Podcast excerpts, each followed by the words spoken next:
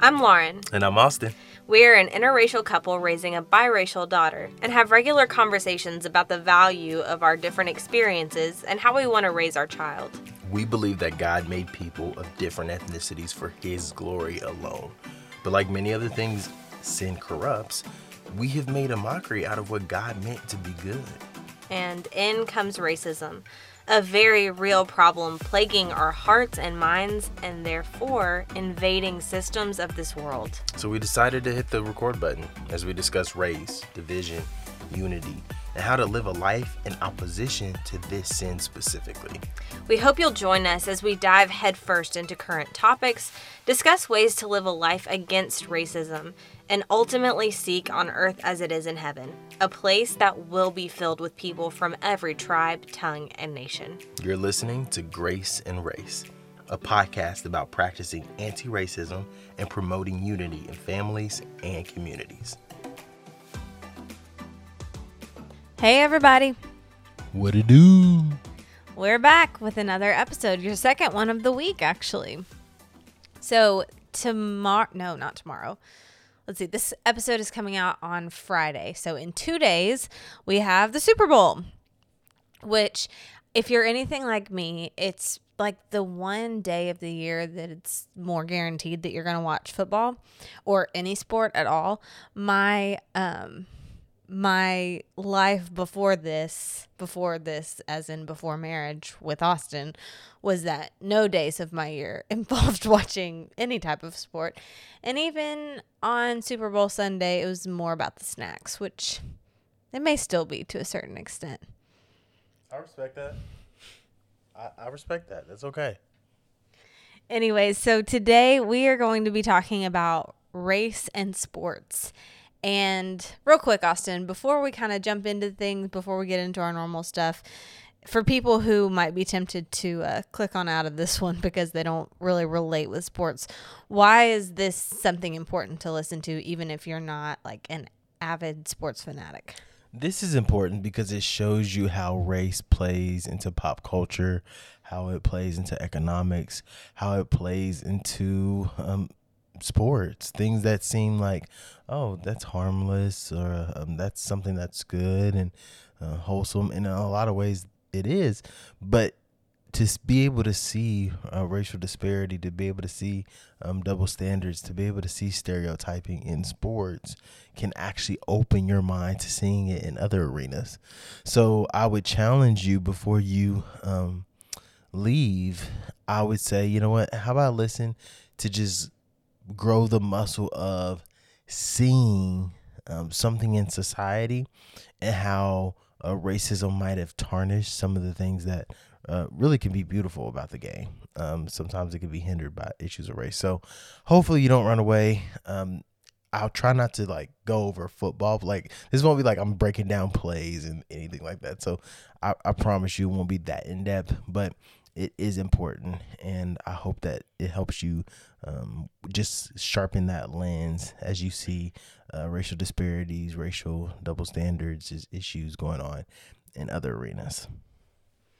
That's a great point. I think it's really helpful because um, the for me, I I really didn't care about pretty much anything in the whole world of sports and I probably sound like a dork saying sports, sports, sports, but really we are we're kind of talking generally about the um, American industry of sports um, and just like how how African Americans have been used specifically in that industry. And so we really are going to be kind of touching it all. But that's a really great point, Austin, that it kind of opens your eyes and helps you to be able to see how other industries are maybe also using black bodies um, to promote themselves in, in a problematic way potentially. And we'll get more into that. But there's your there's your little preview of it. And before we get started we are going to do our roses and thorns of the week. So austin you're gonna go first my um, thorn is that it is not currently Super Bowl Sunday. But my rose is it's almost Super Bowl Sunday. A Chiefs Kingdom, run it back. We will be the first NFL team to three-peat. I think that's going to be a minimum three-peat. When you say we will be the first NFL team, are you talking about you as a massive Bucs fan? You think you have jokes, but you don't. You actually offended me right there. And so, no. Oh, I'm sorry. I meant you as a massive Tom Brady fan. Oh, wow. So you doubled down. Okay. That's a strategy. That's one way to handle this situation. I would say stop. it is the Kansas City Chiefs, Patrick, my homeboy, Mahomes, all the way. Just enjoy the greatness, y'all. Doesn't come very often. Mm-hmm. So my thorn is just it's cold right now. It's cold outside. Now, that being said, we are definitely not experiencing what people are experiencing up in the northeast with all of these major major major storms um, and snowstorms, but it is pretty cold. It's colder than I'm used to and colder than it's been all year. And whenever you stay home alone with a toddler every single day, getting outside is like really helpful. So I am ready for it to warm up my rose is that I might have said that was my rose. That was my thorn. My rose is that we got to have a a little drive-through baby shower on Sunday and it was really sweet. Just a few people from um, our lives came and and we got to we got to kind of see some people all masked up and you know in in the outside on uh, outside. What's the word I'm looking for? Y'all, pregnancy brain is real and it's messing up my words. So that's not great for somebody who posts a, hosts a podcast. Anyways, um, it was a really sweet day and we just felt really loved and excited about baby boy coming to visit and slash stay forever in the next month or two. So yeah, it was a good it was a good time. All right, so jumping right on into the episode, Austin, let's talk a little bit about kind of where racism in sports started. What was some of the like most overt racism that was happening in the sports industry? So, as we know, sports are often a microcosm of society, right?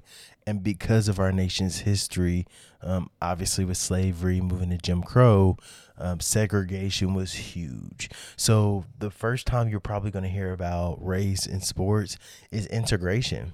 Um, we have obviously incredible icons, people who have took um, the the brunt of trying to integrate. Uh, the the big names that we know is like Jackie Robinson, right? Um, Wilt Chamberlain um, with Kansas University.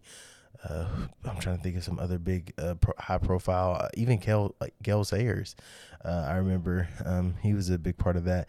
So any um, idea or action to integrate, that's probably the first time where race played a huge part on the scene. Before that, you know, it's really cool. Minor leagues, or not minor leagues, sorry, um, the Negro leagues were just approved as far as like counting um, Negro League player stats.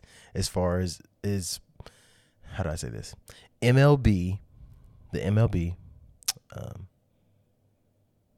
basically is honoring the Negro League statistical accomplishments. I guess that's what I would say. So if there was a player in a black league, they're now counting their stats as legitimate in MLB history. That's awesome.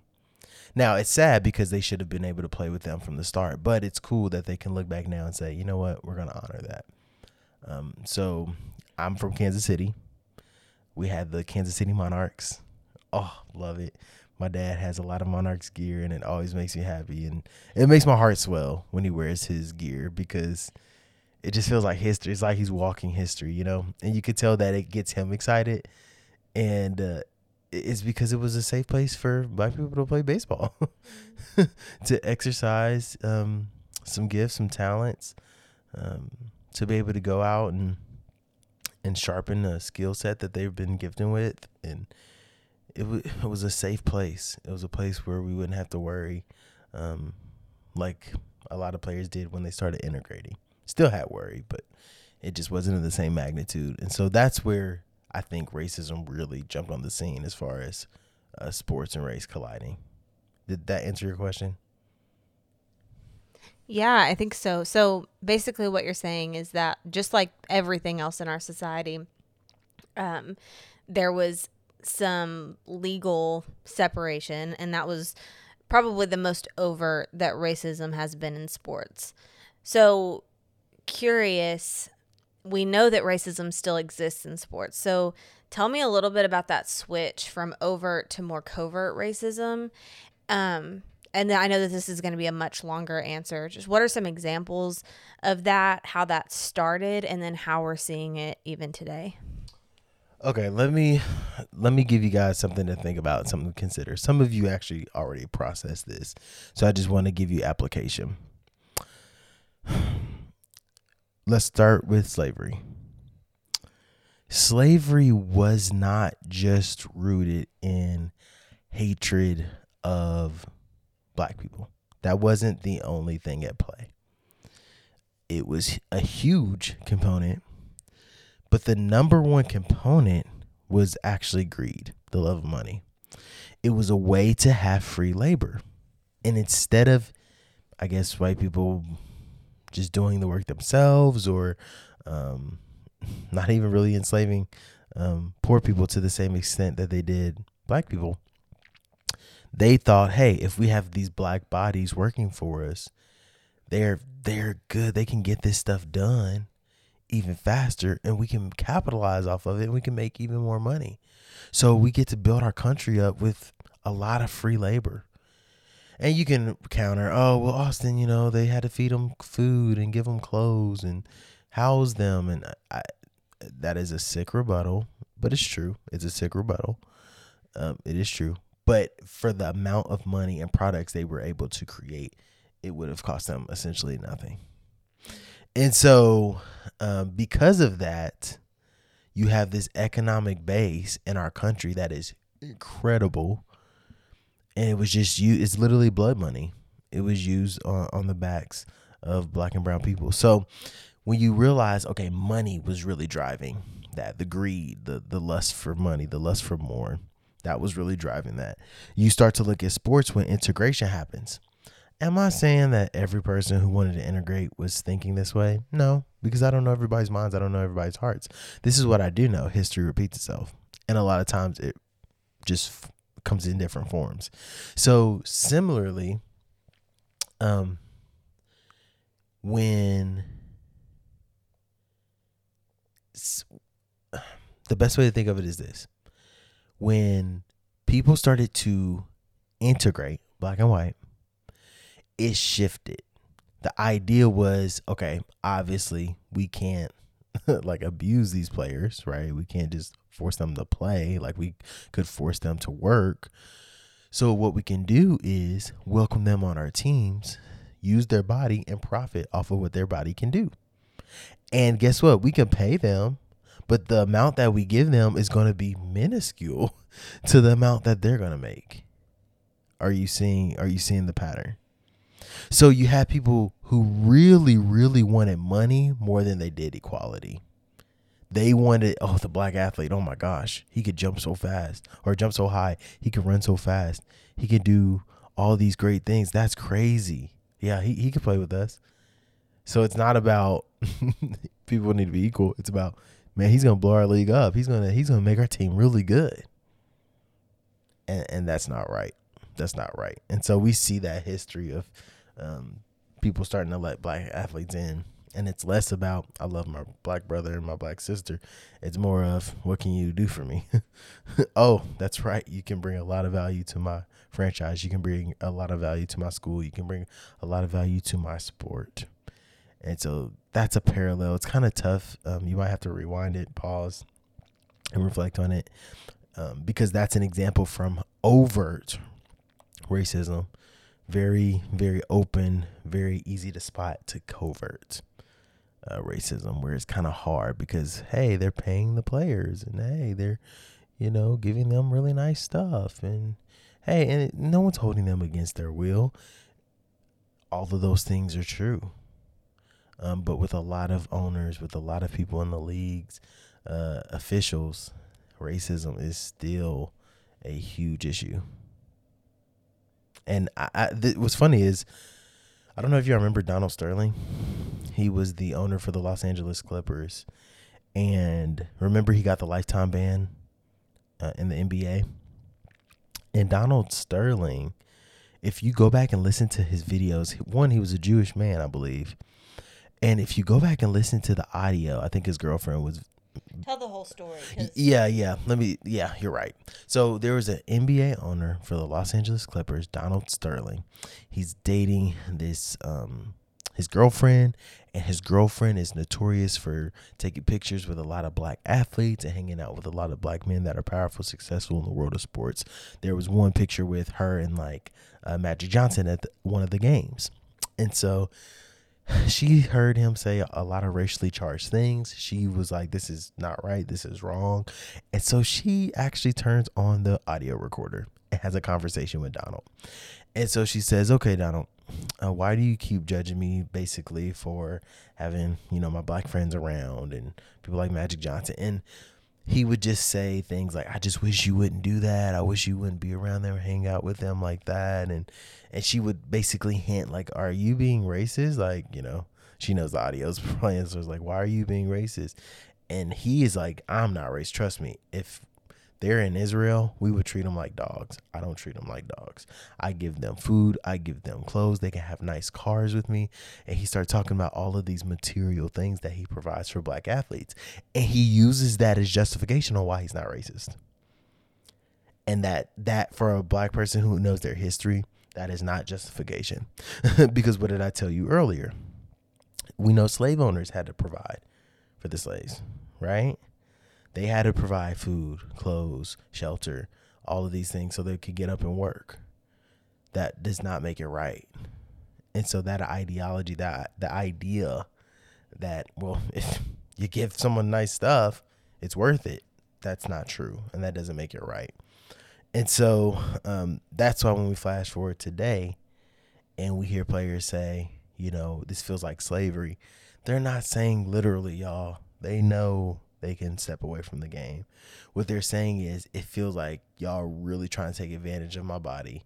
Um, y'all really want me to um, conform to things that I'm not comfortable with, uh, that might be making some of your racist ancestors proud and and that makes me feel some type of way that's probably what they're referring to they don't actually mean the game of football is like working in the fields picking cotton no one actually believes uh, it's that literal it just points to the spirit of um, being more infatuated with what black bodies can do rather than uh, equality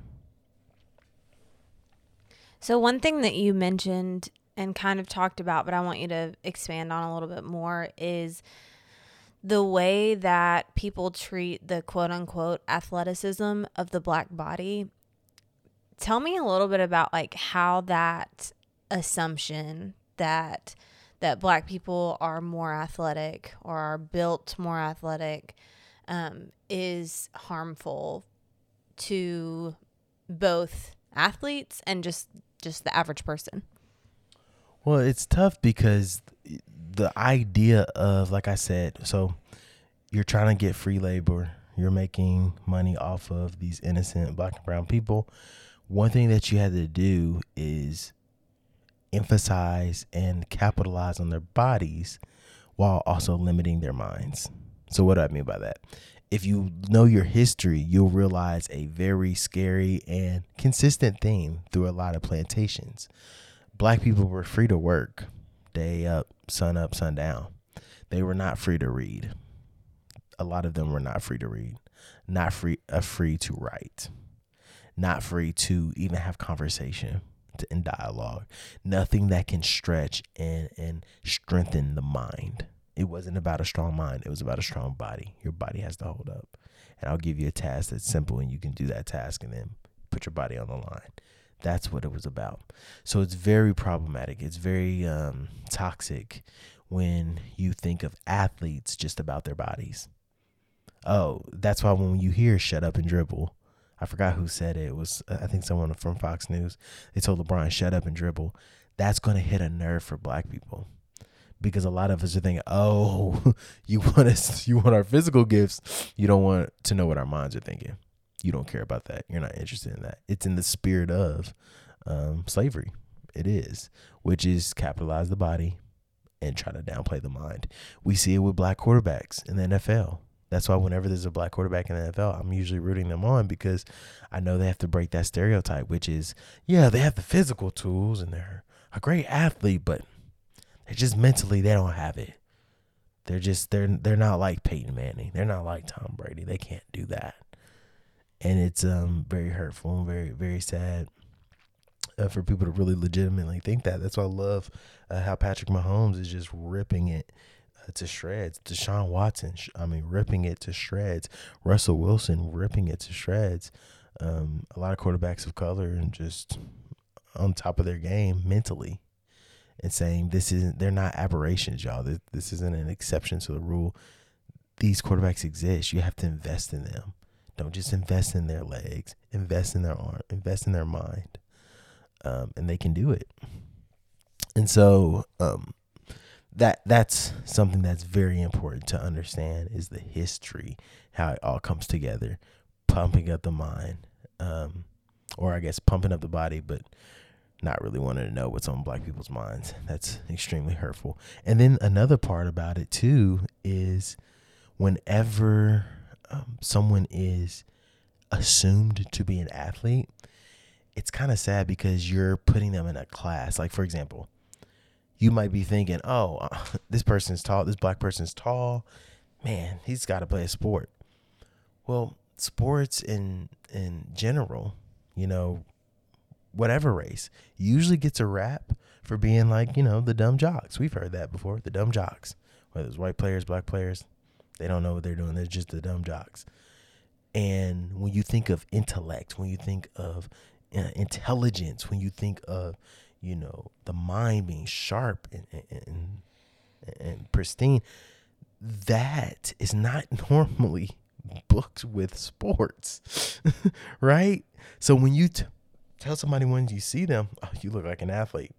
There's a small little dig that a lot of black people feel will feel that and be like, ooh, you don't think we could be on the speech team.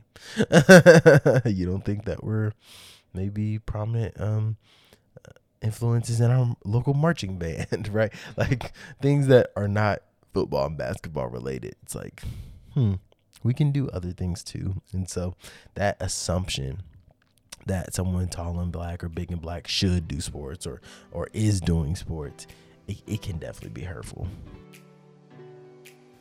Austin here. In the wake of George Floyd's murder and the immediate outcry in our nation, my brother Maris and I were moved to put our emotions into word and an audio performance. It's called Black Dialogue, a series of spoken word poems detailing plights of being black in America we were so overwhelmed by the response that we decided to break down the performances in podcast episodes that you can find right here on the app you're listening to this podcast on. Just search ALG Cathartic Creatives. That's ALG like Austin Lee Groves and Amaris Lee Anthony Groves. See what we did there? Cathartic Creatives. If you're enjoying this podcast, we're confident you'll appreciate what we did over there at ALG as well. ALG it's activism and art. Artivism. Come on over and listen.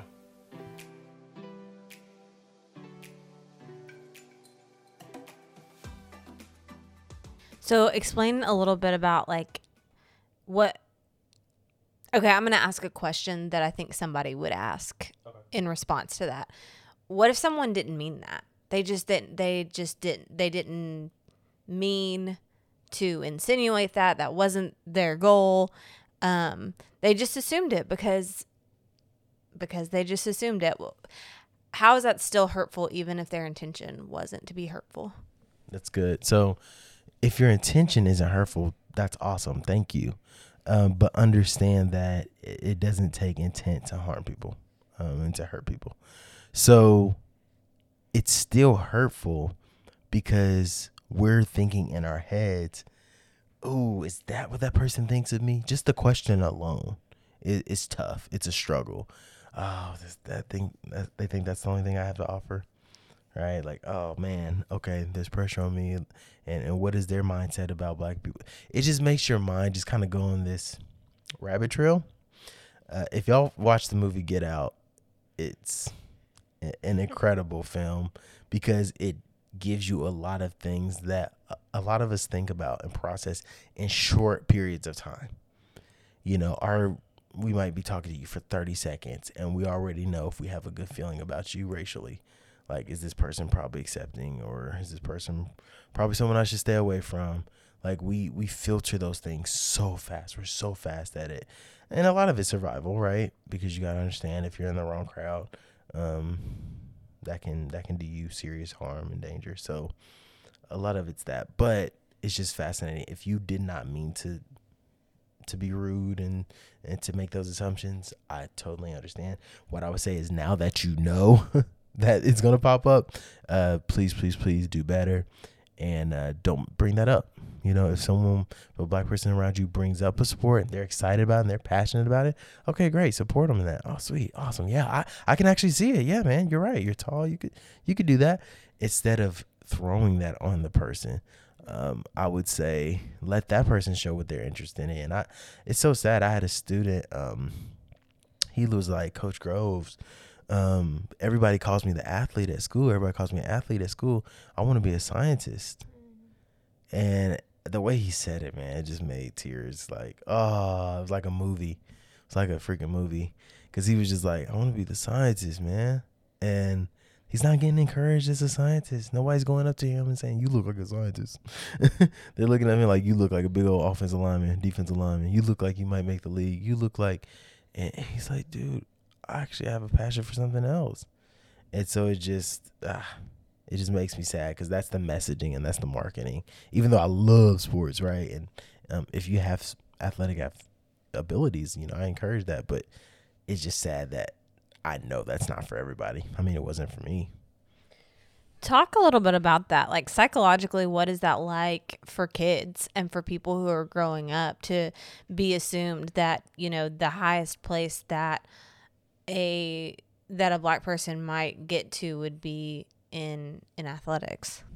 Well, it's sad because people who you know support it and pay millions and have season tickets, and as soon as they get mad at athletes, what do they say? You just play a stupid game. Mm. You're just a spoiled brat. So they pump all their money, you know, a lot of money into it. They support it. And then when you make them mad, they tell you how your job in your field isn't even worthy of being taken serious. So it's really, really messed up. Like when you think about it, it's like, oh my gosh. And it's crazy because we know it's more than a game, right? Like Alex Smith's story. This dude almost died having a leg surgery. I mean, that's more than a game. Sorry. Uh, anybody know that Shazier's story from Pittsburgh? Uh, didn't think he would ever walk again. Sorry, that doesn't sound like a fun game. Um, it's a violent game, and it's with grown men who bust their butts and train so incredibly hard that a lot of us would probably die if we did a workout that they did. So, so what? It's false. I think it's just really ignorant to say it's just a game. Um, maybe in Pop Warner, great, but not at that level. It's more than a game. And then two, um, it really does diminish like what Black people could do in society when you think about it, um, because it's like, oh yeah, you can you can make it to the top, but at the end of the day, it's just a stupid game. Mm. And you can make millions, but you don't even deserve it. Really, you get overpaid. I can't tell you how many people say that they get overpaid. It's like then stop watching. Stop watching it. Stop tweeting about it. Stop texting about it. Stop doing NFL fantasy football. Like you're giving them more reason to get paid. Like stop with the double standard. Stop with the double standard. It's just it's wrong. So let's go back to kind of a conversation that we had toward the beginning of this podcast um, about sitting around tables with people who might be saying some of these things. I think specifically about the conversation surrounding Colin Kaepernick and whenever everything like that happened, Austin, we experienced a time when we were sitting with a group of people who we loved, who was basically saying he need this isn't time for him to protest.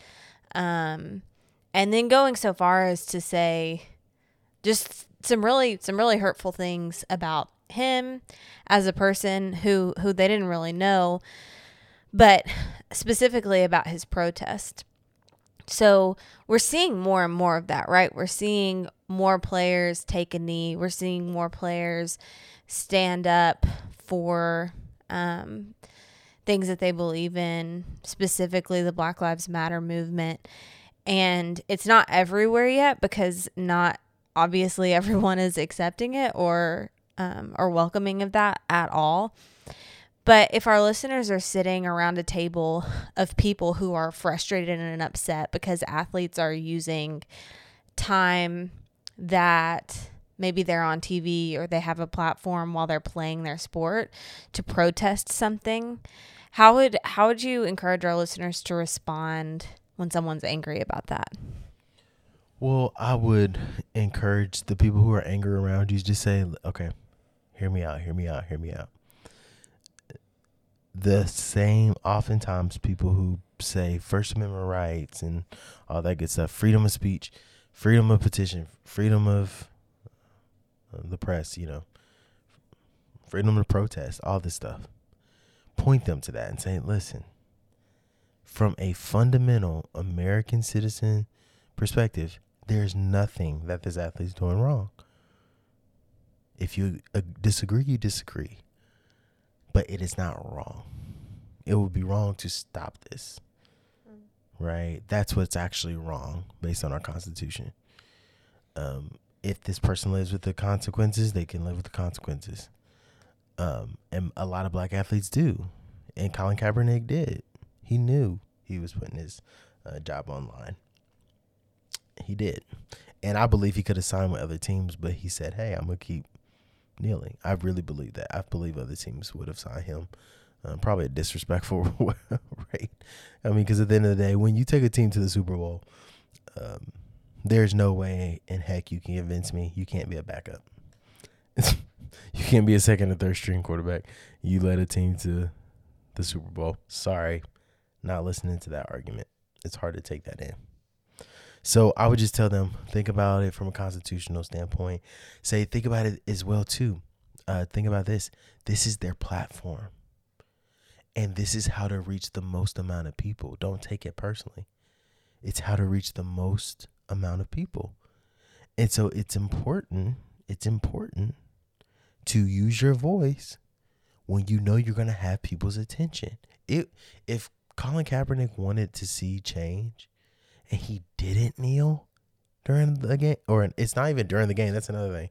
It's pre-game, like it's pre. If he didn't kneel, oh my goodness, he'd be missing a huge opportunity. Cause that's when everything's ready. That's when it's about to everything's about to kick off. It's powerful.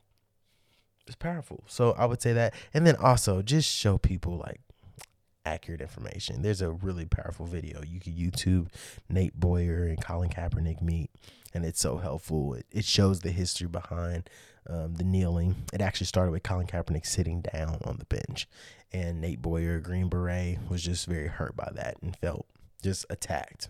Like, why are you sitting down? You know, during the anthem when I busted my butt and, and, and, you know sacrificed my life for your freedoms. Like can you show me more respect? And so it was crazy. Colin kaepernick reached out to him and actually invited him over and was like i want you to know your service means so much to me. You know i have family members serving. And nate boyer was like wow i wasn't expecting that response. And so they talked and they dialogued and uh, nate was like dang i realized I wasn't giving him a fair shot. I wasn't listening to why he was doing this. And Nate quickly found out in conversation it wasn't about anti-military. It was not about anti-police. It was not it was against police brutality. So police officers, if you're doing the right thing, then no harm, no foul. Nothing to worry about here. But if you're hurting and harming black and brown people, if you're aiding and abetting the harming of black and brown people, then yeah, you're getting called out and we needed to stop. That's what it was. And that should be something that everybody wants to stop, right? So just uh eh, just really encourage like accurate information. Um because when people know that story, it really changes the whole tone. It changes the whole dynamic. People are like, "Oh, I thought he hated America." It's like, no. I mean, the, one way to love America is to hold America accountable. If you love your country, you want it to be as, at his best, right? So, if he didn't care, that would probably show that he didn't love America. If he just didn't care at all. So what do we do? You you just talked a lot about how the sports industry takes advantage of a lot of people. So do we boycott? Do we stop watching things? Do we how do we respond and how do we pursue anti-racism in in this specific genre? I would say really, really um, make sure that you're being supportive and listening to athletes when they want to talk. Uh, every athlete isn't a spokesperson. Like some people are just genuinely uncomfortable with doing that. So don't force it out of athletes. But when athletes speak up about racial inequity and um, racial stereotyping and you know double standards that may apply in their league or in their sport in general, listen to it. Don't don't just ignore it.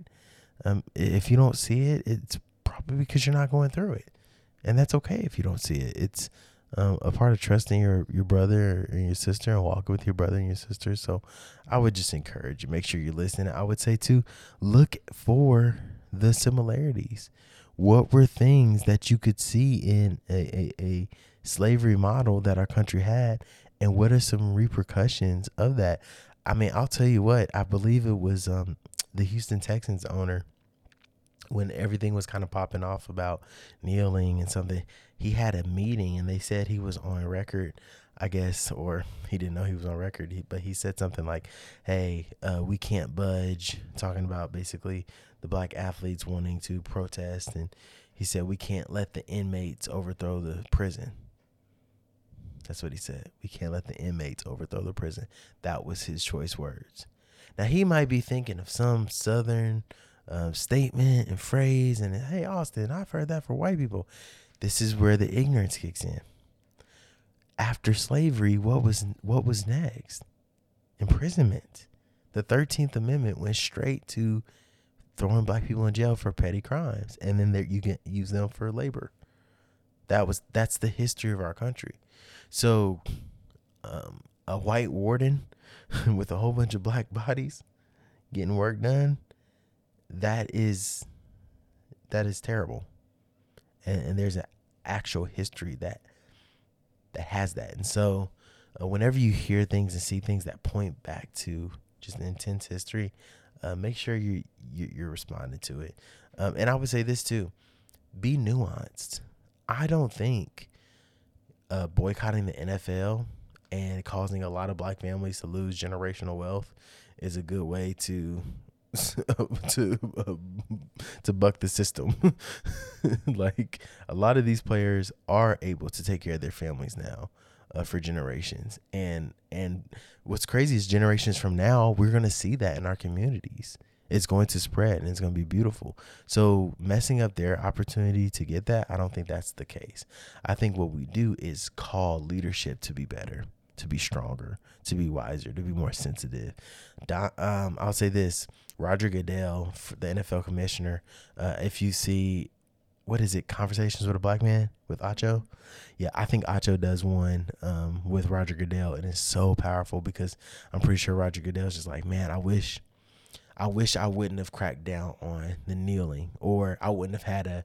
Uh, I, I wish I would have had a better understanding of the kneeling early on. He's like, I think we missed that. We totally missed an opportunity. And I'm like, dang, that's that's powerful to me to be able to admit that. And hopefully next time it comes around and you hear black and brown people, oh, this this is hurtful and this isn't right and this is wrong, you'll be able to hear that and say, you know what, let's figure out what it is and we can correct it together. Um, did that answer your question?